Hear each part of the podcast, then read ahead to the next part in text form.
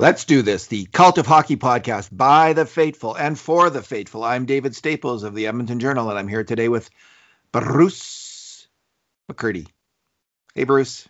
Hey, David. How are you doing today? It is a gorgeous day out there.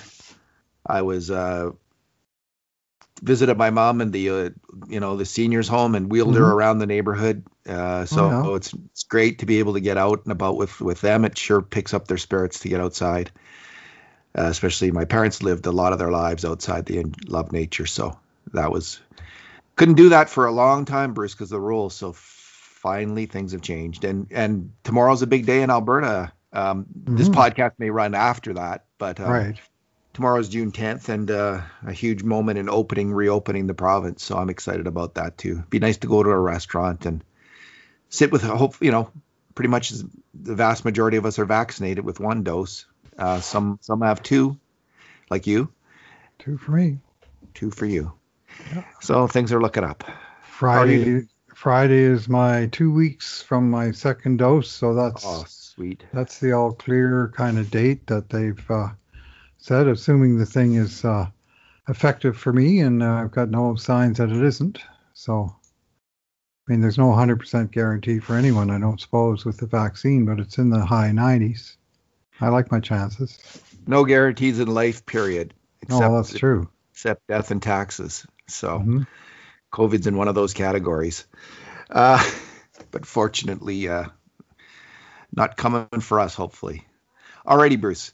Um, today we're going to talk about, uh, we're going to do a keep, hold, or fold on three different D-men all at once. Okay. And um, they all have something in common. They're all left shot D-men. Um, all of them. Uh, well, we could even include Chris so We could bump it up to 4 mm-hmm. but all of them were kind of in competition for playoff spots, ice playoff ice time. We're talking about Caleb Jones, Slater Koekkoek, and um, Dmitry Kulikov. Kulikov is a UFA. Jones yeah. is signed for one more year, and Slater Koekkoek is a UFA, I believe, or is he mm-hmm. RFA? Yes. I think he's UFA. UFA. So um, the Oilers have some decisions to make here. Why don't we start with Kulikov? Vladi, uh, Dimi, I feel always feel like calling him Vladimir Kulikov for some mm-hmm. reason. He is Dmitry. Dmitry. Dmitry Kulikov. He, I believe, is what 30, 31. He's a quite a veteran NHL D man. We saw him in the regular season for about 10 games, in the playoffs for th- three until he got benched in favor of Chris Russell.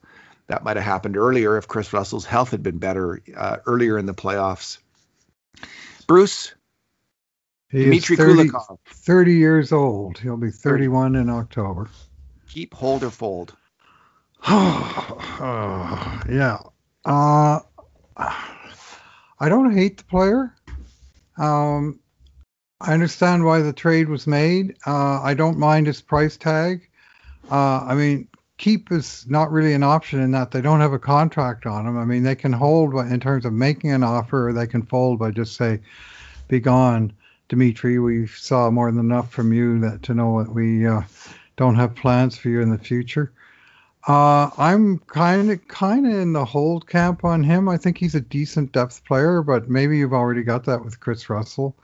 Uh, certainly wouldn't be offering him any any kind of uh, of big money, but uh, he was funny. Like he posted good results in the regular season, and then he kind of had a tough go of it in the playoffs and wound up in the press box for the for the final game.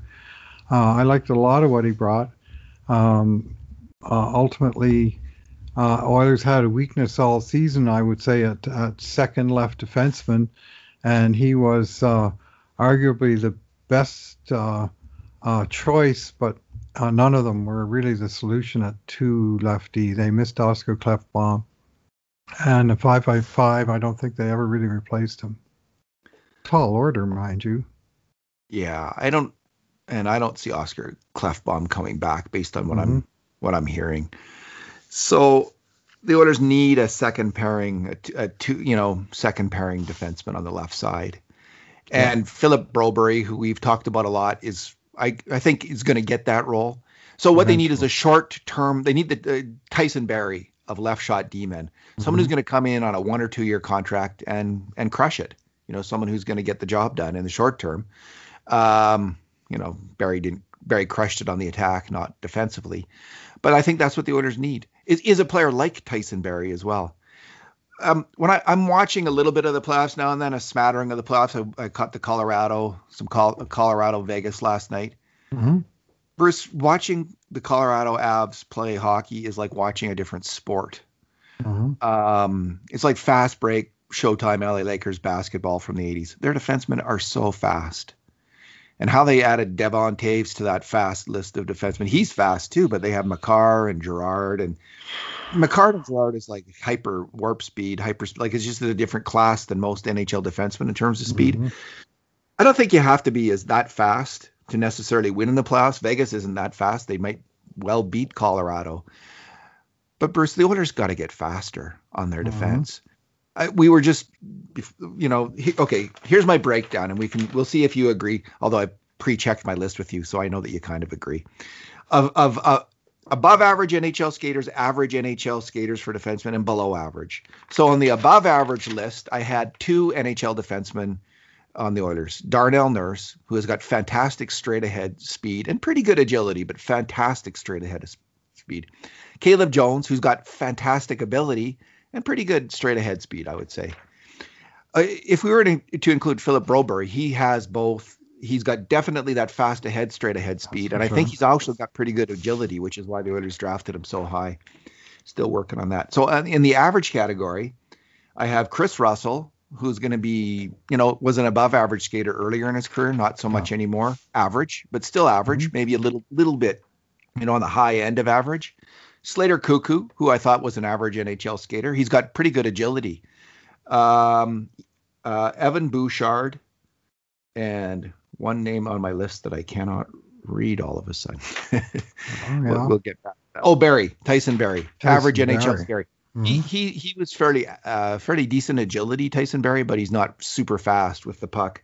And then below average, we have Adam Larsson, Ethan Bear, William Lagesson, and and Dmitry Kulikov, who I think is just a little like he's on the he's on the higher end of the below average, but he's not. I don't think he's a very like he's not a his skating doesn't stand out. That is a slow defense. It's it's still too slow.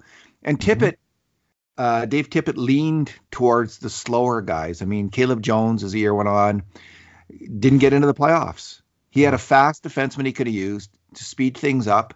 He had Evan Bouchard, who is an average skater but plays fast. Like you, you know, his reading of the game is hyper. It's on you know, it's hyperdrive. He's got the dilithium crystals in his brain. You know, he just processes it so fast that he he would have put them in a different category of of uh, attacking speed as well. It didn't go mm-hmm. with him. Tippett went with the the Kulikovs, you know, the Larssons, which I fully approve of going with Larsson. Um, and some key choices, Bruce, and I think it hurt the Oilers. So with Kulikov, because I think the Oilers um, need to get a faster player, uh, charting in for one year. Bob Stauffer on Oilers Now was mentioning Gustafsson from Montreal as a possibility, which I thought was a mm-hmm. very, very interesting possibility for a one year deal. Um, I'm going to go with Fold on Dmitry Kulikov. I, I I think they already have Chris Russell as your slow defensive D man. He's mm-hmm. as good in that role as Kulikov's going to be, I believe. You know, as the seventh D man. Um, I don't see. I want someone faster and better with the puck. Fold. Okay, Kulikov was like he was the number four defenseman basically when he was there. Yeah. So you could project him as a third pairing, but there's a lot of third pairing guys potentially there. Um, so I, you know, I like I say, I'm I'm in the middle of him. I, I don't think he's the worst player they could bring back, but I don't want them to bring all these guys back. And I agree with you that uh, they could use a little more uh, uh, skating, uh, just raw speed and and, and ability. Um, the Colorado warp speed stuff. I mean, one of the one of the issues they've had there is their warp speed defense sometimes abandons the defensive zone before the puck does. Happened and that is last night. That, yeah. That's led to a couple of problems for them. But um, they've got uh, they certainly activate into the play. It's fun to watch when they're on the fast break. That's for sure. So, like you say, Showtime, and it, it's uh, that Makar is something else with the puck Isn't on his stick. Oh, yeah.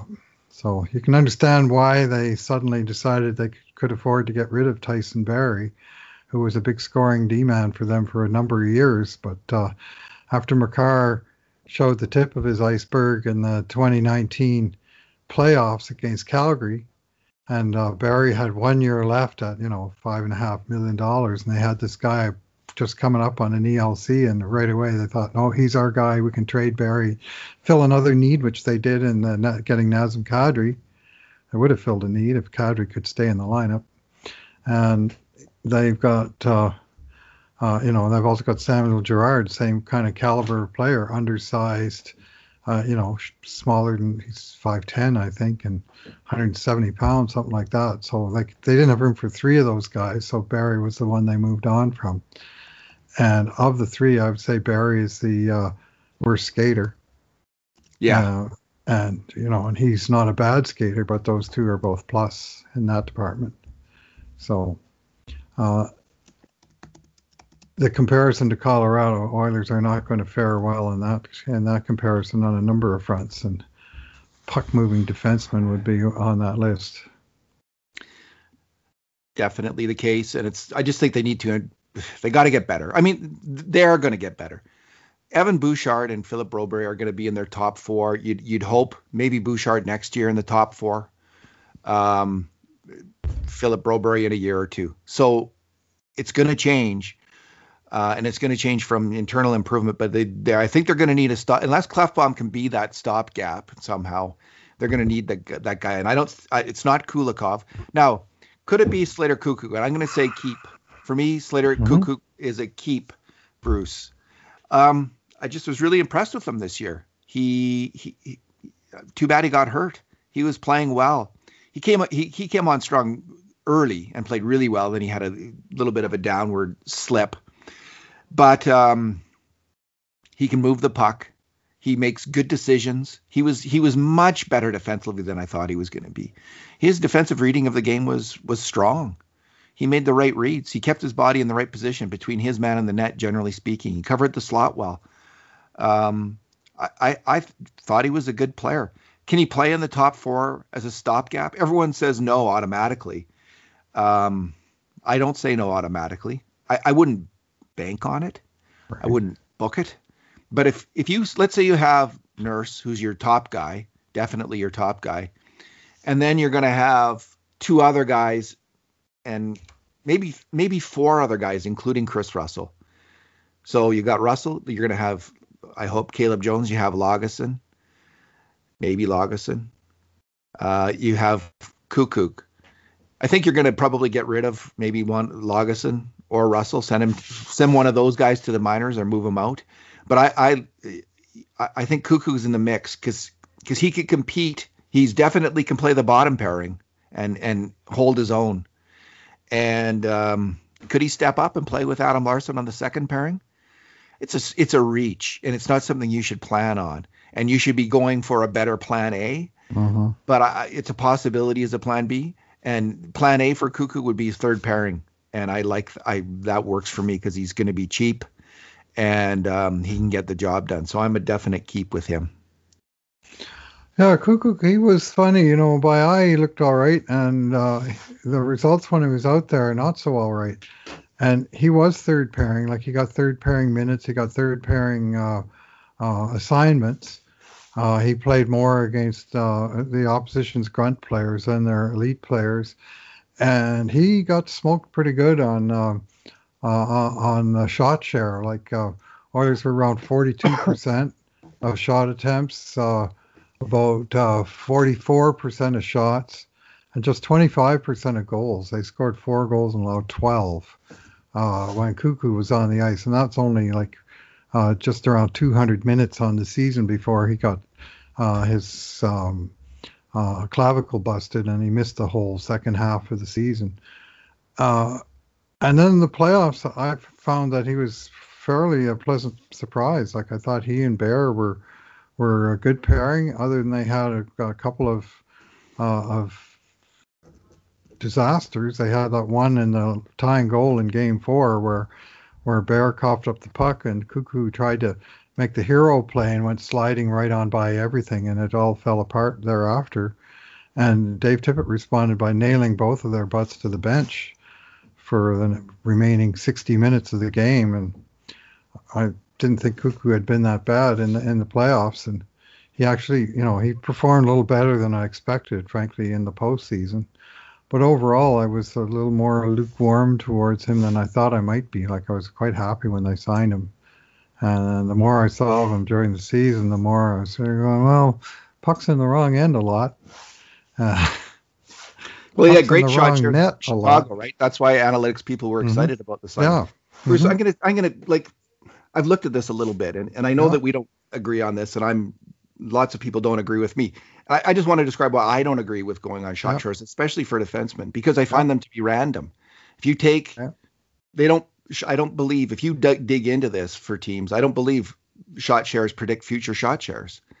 His his uh, shots for and his shots against. Look at his shots for in the first half of all these defensemen. Do they predict how they're going to do in the second half? There's not much of a correlation there. I think it's it's kind of a random stat for defensemen, and I don't put a lot of weight into it because it's just riddled with false positives and false negatives on all these players. When we dug down into Koekkoek and we watched the the, the scoring chances uh, uh, that he was on the ice for he had one of the best grade A scoring chances plus minus he of any Oilers defenseman. Now that that was against weak competition, so you got to keep right. that in mind. Yeah. But he he did fine. He was co- contributing to a lot of grade A chances, and he was stingy giving them up in his own end. According to you know when you when you bear down on those particular plays, is he getting is he leaking chances against? No, he wasn't. So you know when it's like when we went through Devin Shore recently, um, everything matched up. He had terrible shot shares, and his our numbers also matched up. You know, he just wasn't contributing to a lot of chances, and he was and he wasn't right. a great defensive player either. He was just average on the Oilers. So so when they all align, you know, mm-hmm. but here there's a big difference. Right. And again, I I find these numbers to be, especially for defensemen, I, I find that uh, the on ice numbers work a little bit better for forwards because um, the forwards, especially the like the shots for, for, well, if you know forwards really do participate in a high number of shots around the ice for, they make a mm-hmm. contribution, mm-hmm. but it's not the case with D men. Um, oh. they're uh, shots for when they're on the ice, and even on shots against. So anyway, Here, it's that's my position on it. But I know here's here's a bit of here's a bit of a clue maybe on uh, Slater Koekkoek. I'm looking at him by a teammate. He played uh, 40, 49 minutes with Kyle Turris and 45 minutes with Connor McDavid, right? Like he played more with Kyle Turris than he did with McDavid. Now, That's bear in mind, share. Bear, bear, in mind that Turris uh, also played way more in the first half of the season and not so much in the second half. But when he was on the ice with Turris, the shots on net were 14 for Edmonton, 37 for the other guys, and the goal share was zero for the Oilers and four against. And this is in about 48 minutes, so about uh, uh, if it was a full 60 minute hockey game, they would have lost it 5 nothing. Now, McDavid, on the other hand, when he was out there with McDavid, the shot share was 29 for Oilers, 19 against. Uh, but the goal share was still poor at 2 to 4. So they got outscored in that time, but they actually carried the play pretty good. So, uh, as you say, who the the forward that the defenseman's lining up with would uh, would have considerable say in it. And uh, uh, I will say this: if they do bring back Slater Koekkoek, I don't want him playing on on uh, Kyle Turris's line. But I don't really think we have to worry much about that because I don't think we'll be seeing much of Kyle Turris in 21, 22. Bruce, that whole thing with Kyle Turris just made me question the Oilers' uh, player scouting so profoundly.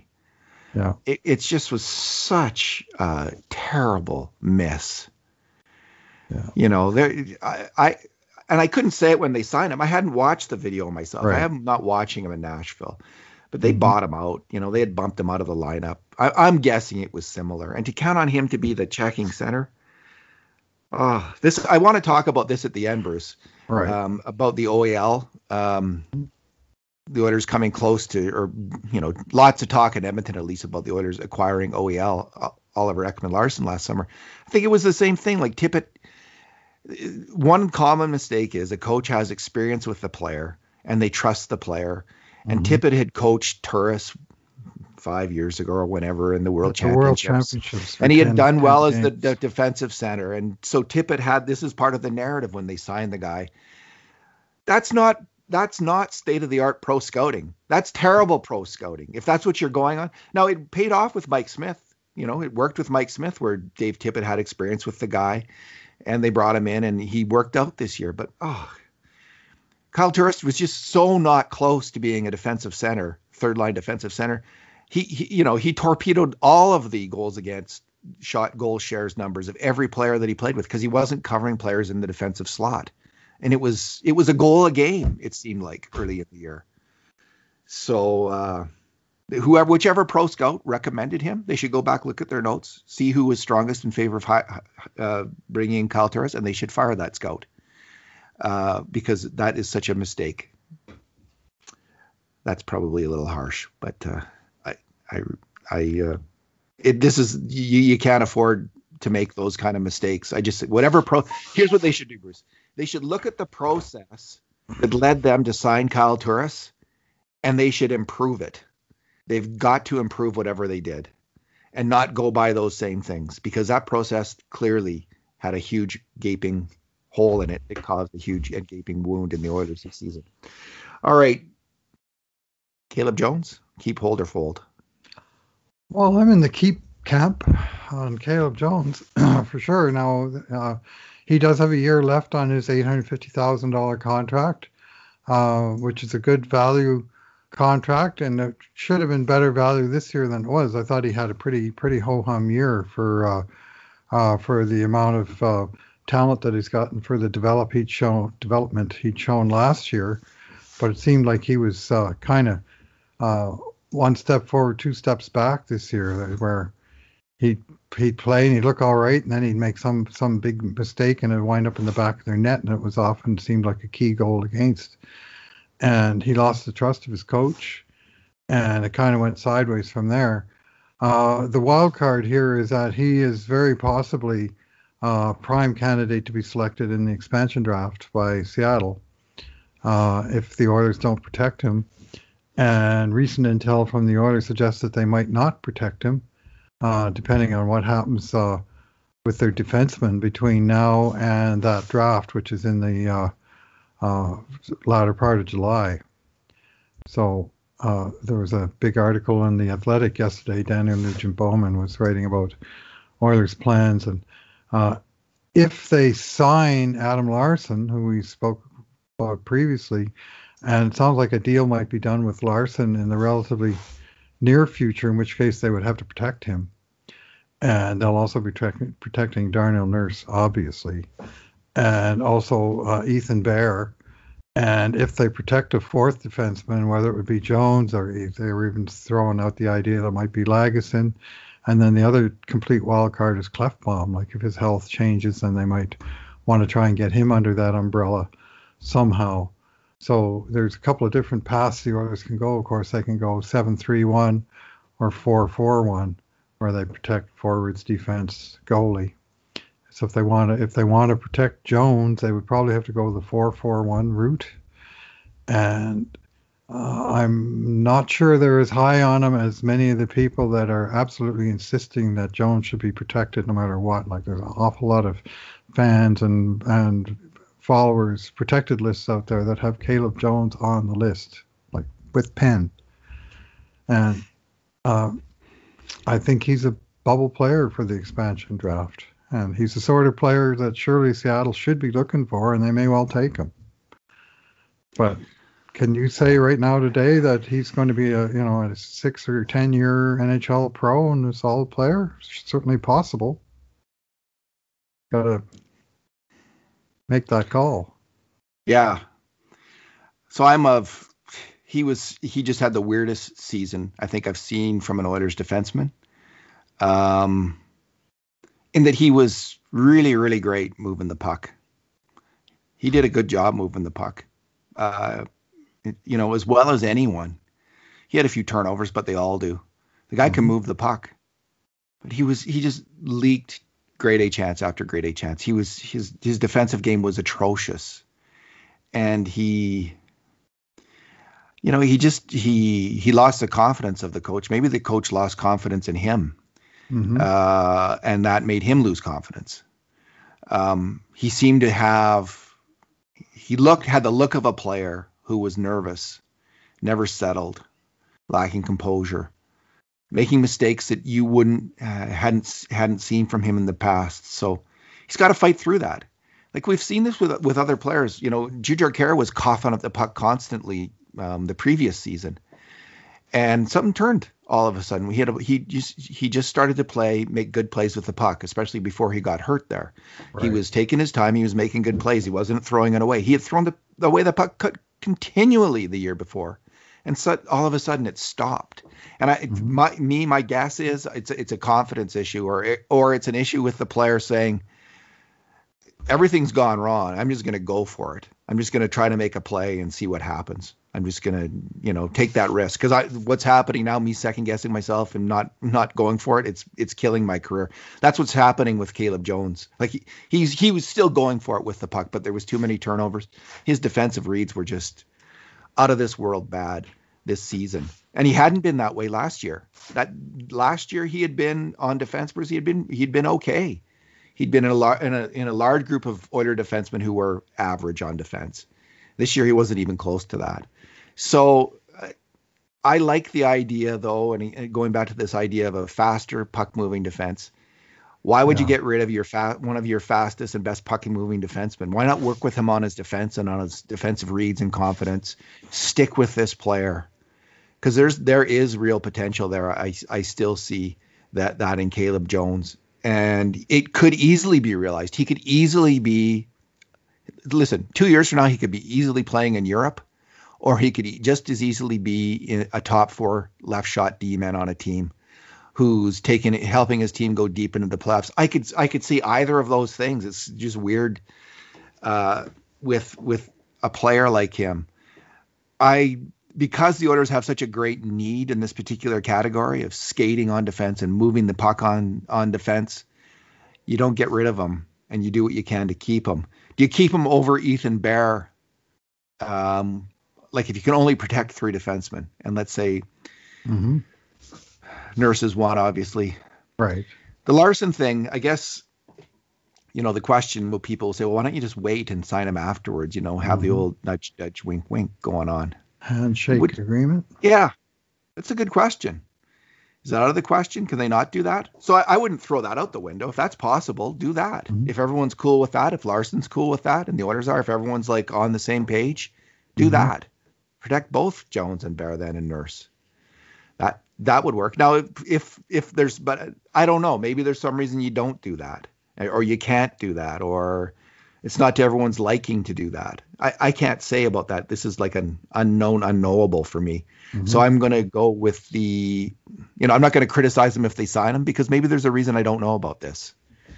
Um, can't think, can't think of it. Maybe right. Can can you think of a reason that they got to do it now?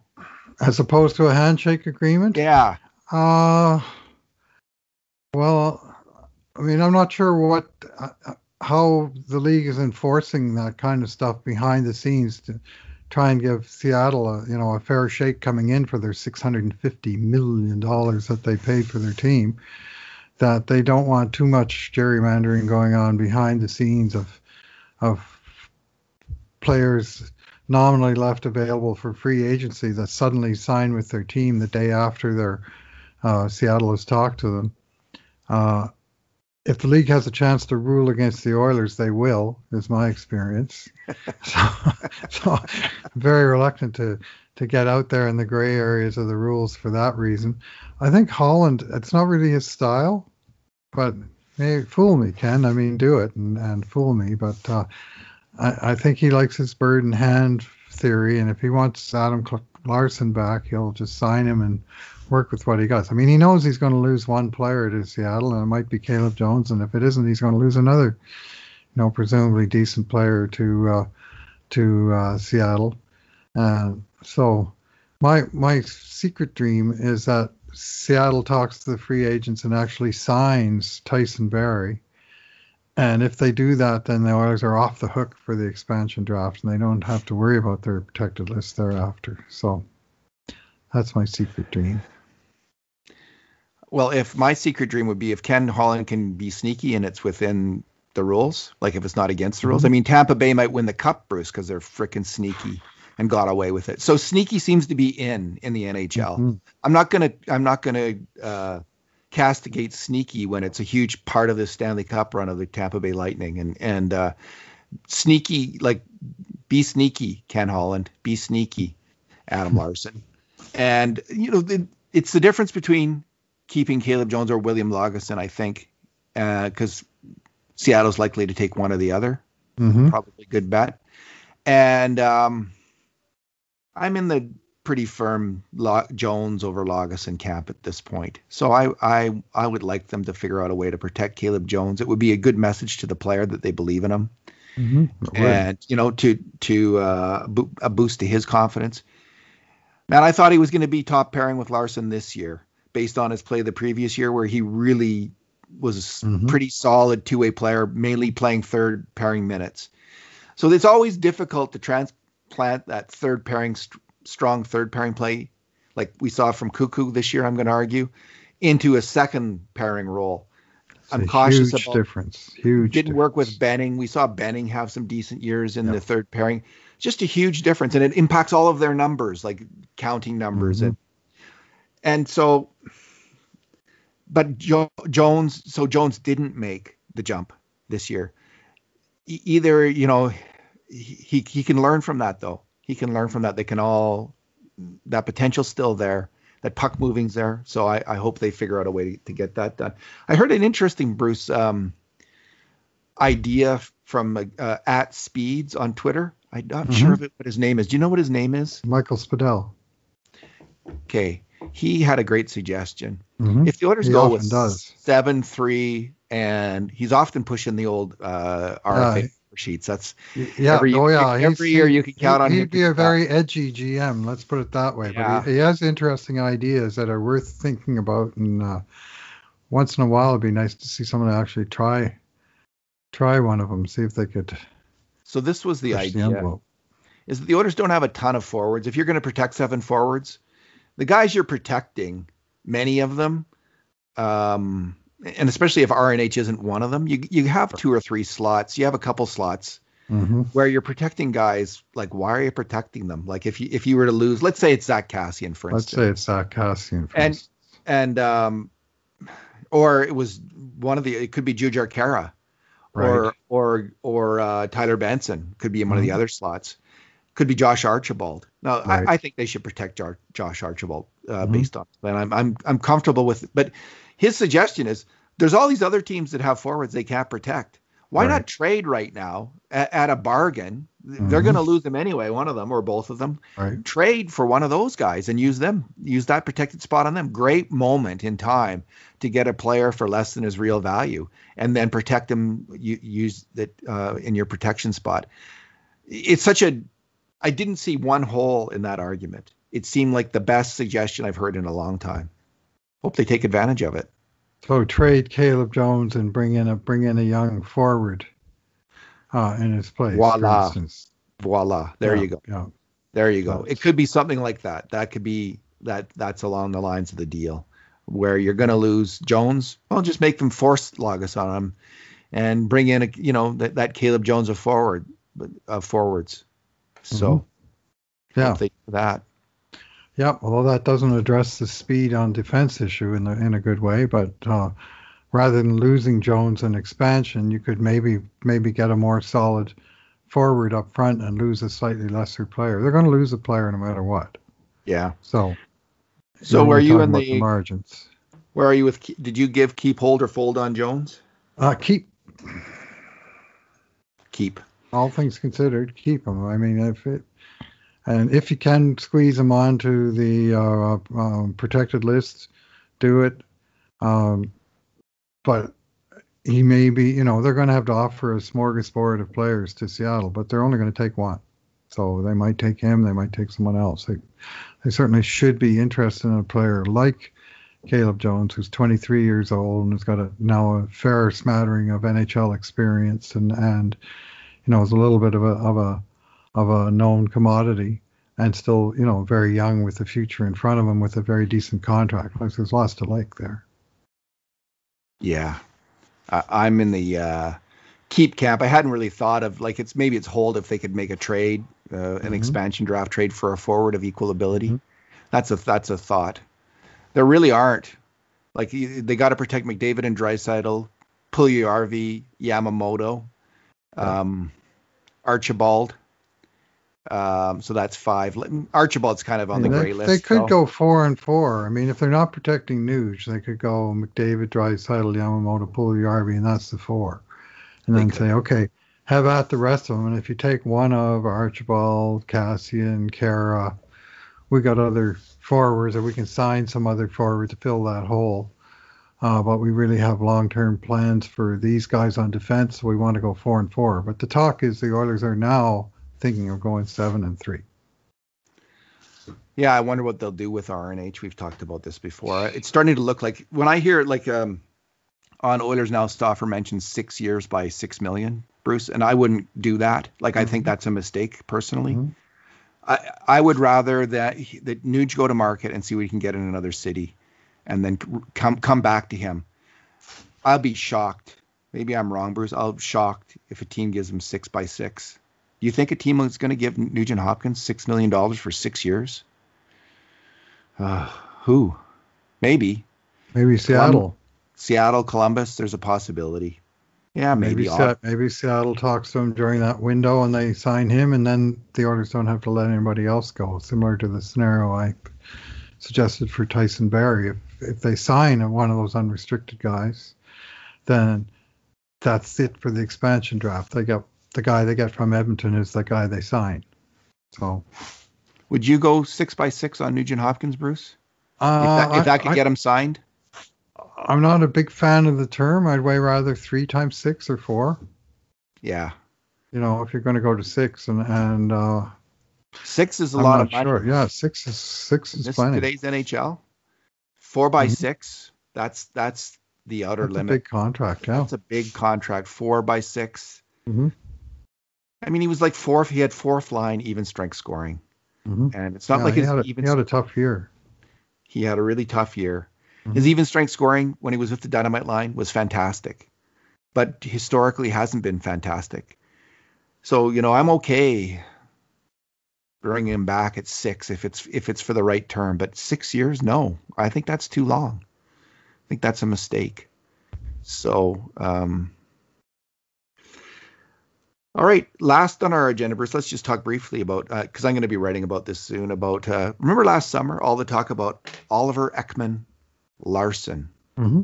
coming to the Edmonton Oilers in a trade. Oh yeah.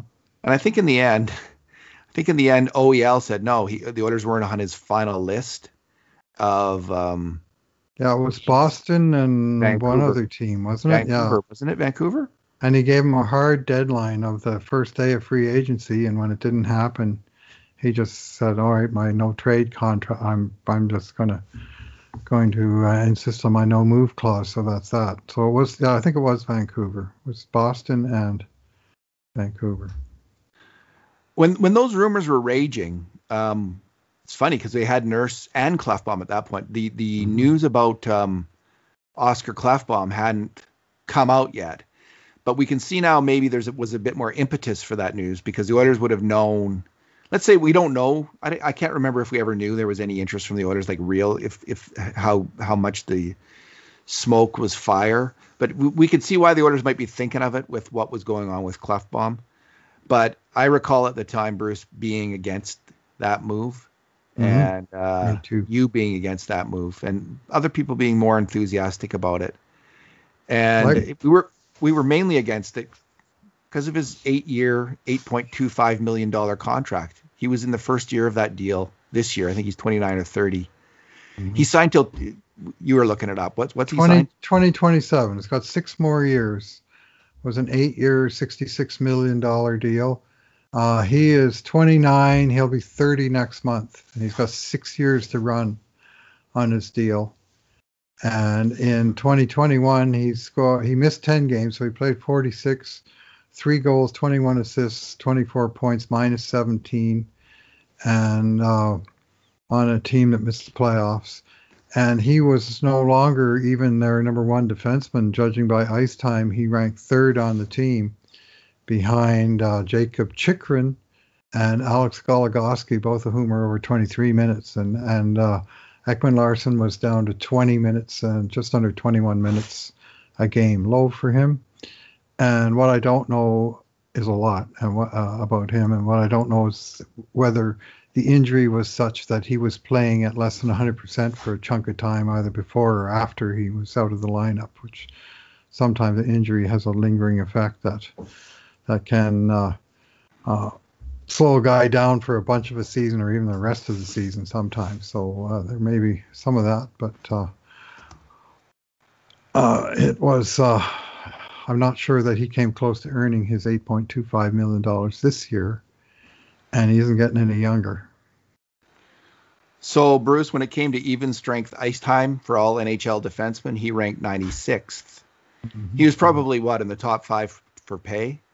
He ranked 96th for um, even strength ice time, and he ranked 123 for even strength um, point scoring. So he was a second pairing defenseman. He got a lot, he did well on the power play this year. Mm-hmm. He was a top performer on the power play, one of them in the NHL. But his even strength play was was second pairing level. It's a lot of money, and he's. This is what concerns me. Like last year, there was already this dip in his play. You'd already seen in the numbers um, a dip in, in Ekman-Larsson's play. He was no longer in the top 10, you know, for uh, points, time on ice, all of these different ways you can rate defensemen. And it was already evident last year. He was in the, he ranked in the around 50th or something like that in the NHL, as I recall. And so you're already seeing a slide. And it's like Nugent Hopkins this year. Okay, you're already seeing a slide in a 28, 29 year old player, and you're looking at signing him long term. That's just I just think that mm-hmm. is you have to think hard about that. There has to be like a overwhelmingly good reason to proceed with a long-term contract. If there isn't, why are you doing it? Um, because cap space goes a long way in today's NHL, and you can always get you can get like g- good players, especially when you have McDavid and Draisaitl um, you know, we saw this year Tyson Barrie was willing to come here. There will be other players who will come here. Dominic Kahun came here. He probably had other opportunities, a few others. You know, he came here on a really low contract. So I just bring up him up because I, just it's important for all of us to remind ourselves the times we were wrong. Now we were, we happen to be you and I right on Ekman Larsson, I think, at least in the short term, we were right. He didn't have a, a year that matched his contract. I've been wrong right. in the past on other players. I thought again, Caleb Jones. I thought he was going to step up into the top four. I was incorrect on that. So it's something for me to think about. Why was I wrong?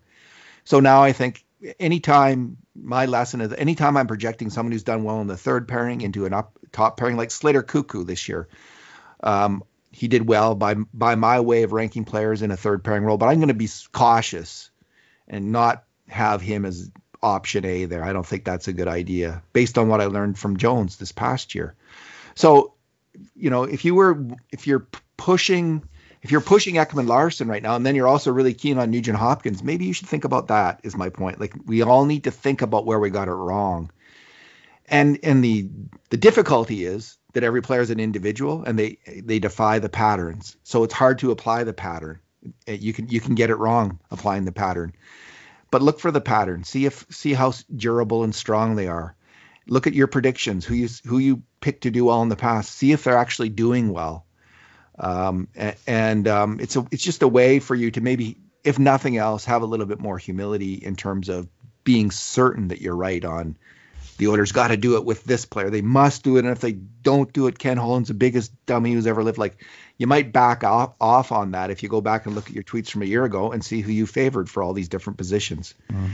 So that's yeah, Ekman-Larsson. He this was his tenth year in the NHL.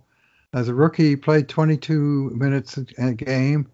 Then he had three years over 25, two years over 24, three years over 23, and then this year he dropped all the way down to 20, 58 per game. So by far the least ice time that he's he's got six years to run on that contract. So if that's the beginning of a trend, look out. And I, like I say, I don't know enough that maybe it was special circumstances, and the young fellow Chychrun was playing well enough that they they were spotting Ekman Larsson uh, to a lesser role because he was nursing something. But uh, I I would say that uh, uh I'm not unhappy that uh, the Oilers didn't take on the final seven years of that pact. Yeah, Chychrun and um, Goligoski were their were their top pairing. They were getting about mm-hmm. 19, 20 minutes at even strength a game. Mm-hmm. Yeah. And Ekman Larsson again was he was like uh, about 17 minutes at even right. strength. So he was a solid second pairing defenseman mm-hmm. in the NHL oh, yeah. this year. He, strong power player, but mm-hmm. his his salary should have been around five million a year, and um, based on his level of play. So, yeah, um, man, eh, bullet dodged, bullet bullet dodged. Bruce, I'm saying maybe he's going to come on and prove me wrong. Maybe Ekman Larsson. Right. You know, there's, wow. there's definitely that possibility that we that this year he's going to step up again. And so Goligoski is he the right or the lefty there? He's Maybe the right. He's the righty, eh? Mm-hmm. So Chychrun, he's well. Yeah. OEL's not going to. Chychrun's on his, the way up. He's heading into the app, prime years of his career. Yep. Hard to believe that OEL is going to take over from that guy. Mm-hmm. So and now they can't like. There's no way they can move him. Like I don't. Last summer it looked like a deal. Even then they couldn't move him, right? Because right. he was hesitant to move, but other teams weren't willing to pay the price then. So, but well, yeah, I mean, we're talking about the contract. What would be the acquisition cost? What what what was being tossed around at the time in terms of what it was going to cost the Oilers to get the guy? I can't remember. It's not emblazoned in my mind like the PK Subban trade where the cost Beyond was Draisaitl and Draisaitl and either Nurse or Klefbom and, and a fourth and overall pick for uh, oh, uh, for a ninth and Subban. I mean, that would have been devastating. And the I, I, I I'm drawing a blank on what this. I'm not sure it was ever sort of uh, nailed down in any kind of way that it was a firm offer or anything close, but uh, it would not have been free. And I think there was some recognition that it was a cap dump for uh, for Arizona, so that should reduce the acquisition costs, but still would have uh, cost a bunch of assets. Let me just see, Bruce, if I can find what was being talked about really quickly here in terms of of uh, uh, former GMs Brian Lawton and Brian Burke said that Oliver Ekman Larsson is still in the top 15 demon in the league, while ex-player Louie DeBrusk wasn't so sure, saying that OEL wasn't a true number one D-man because he did not dominate both ways any longer with his defensive play not at the highest level. Louie, props to Louie DeBrusk. He got that right. And Brian Lawton and Brian Burke got it wrong, I'm going to suggest. Um, let me see what we're talking about. I was just trying to place him, and I, I didn't have him as, a, I didn't have him in the top 15 either. But I, I remember the price being um, pretty steep. I'm going to do a post on this, so I'll dig mm-hmm. a little bit more deeper and find out what that price was. But it was, a, you know, like we're talking about a player and a, and a top pick. I think was the idea, wasn't it? As I recall, yeah, if I recall correctly. So, something along those lines. Yeah, didn't happen. Good, good. Alrighty, should we leave it there? Yeah, well, he was certainly well above the top 15 in uh, uh, in salary. Yeah. For a defenseman, you know, so just in terms of uh, of cap hit for what uh, for what they uh, would have been getting, and I mean, that's the trouble when you look at this thing at, at the high paid defenseman. You've got Erik Karlsson, number one. And there's a guy who's getting paid for past performance and not for uh, uh, and not for um, what he's doing now, but for what he's done in the past. And guy, you know, with injury woes and you know, I mean, it's the years take a toll on these guys. And when you talk about six, seven, eight year into the future contracts for guys entering their thirties, it's got that to me is almost a no go zone anymore. It's just it just doesn't pay off frequently enough to be to be worth going deep. Well, based on his last two years of play, Bruce, if the Oilers had eh, made that move, it would have been a f- franchise killing move, yeah. possibly for the Oilers. Like it, it would be, it could be in that category because if he, if he, even if he stayed the same, it's a massive overpay, and then he, you can expect decline as he gets into like 30, 34, like 34, 35 for sure. So, wow, you just have number, to be so careful about term in the NHL. And this is this is with Nugent Hopkins. You might have to just you might just have to walk. And this, oh, mm-hmm. some Oilers fans are going to lose their minds. Like, mm-hmm. and I get it. I really want him to be on the Edmonton Oilers. I mm-hmm. love the player um, as an Edmonton Oiler. He's been a great Edmonton Oiler. But if he wants that kind of money over six years, it's just you just have to see, test the market, Ryan, and come back to us because we it doesn't make sense.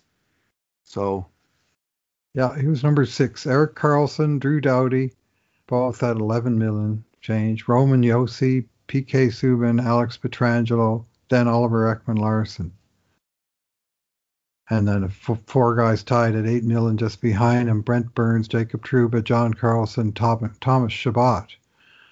And only then do you get down to one of the actual Norris Trophy candidates, Victor Hedman, at number 11. Now you're talking about, you know, a real value contract. And it's, uh, you know, to pay over 10% of your salary cap to one player, that guy's got to be a serious outperformer. Yeah. Yeah. Indeed. Maybe the Vancouver Canucks are, uh, they, they had a sh- weakness on defense. Maybe he would have made sense there. I don't know. Maybe he'd still be the number one guy if he was in Vancouver. Was Hughes is on the left side, or is he on the right side? Left. He's a right. He's a left. Quinn Hughes. He's a lefty. Yeah. All right. So there doesn't make sense there either. Like if you if you had a need for a number one left shot D man, then maybe you might have gone for it then. Now, well, good luck. If the Islanders take out um, take out Boston tonight, maybe the Bruins will be back in the market for the guy. Good. good. All right. Let's leave it there, Bruce. All right. Sounds good. Thanks for talking. Yeah, thanks for listening, everyone. And in the meantime, and in between times, this has been another edition of the Cult of Hockey podcast.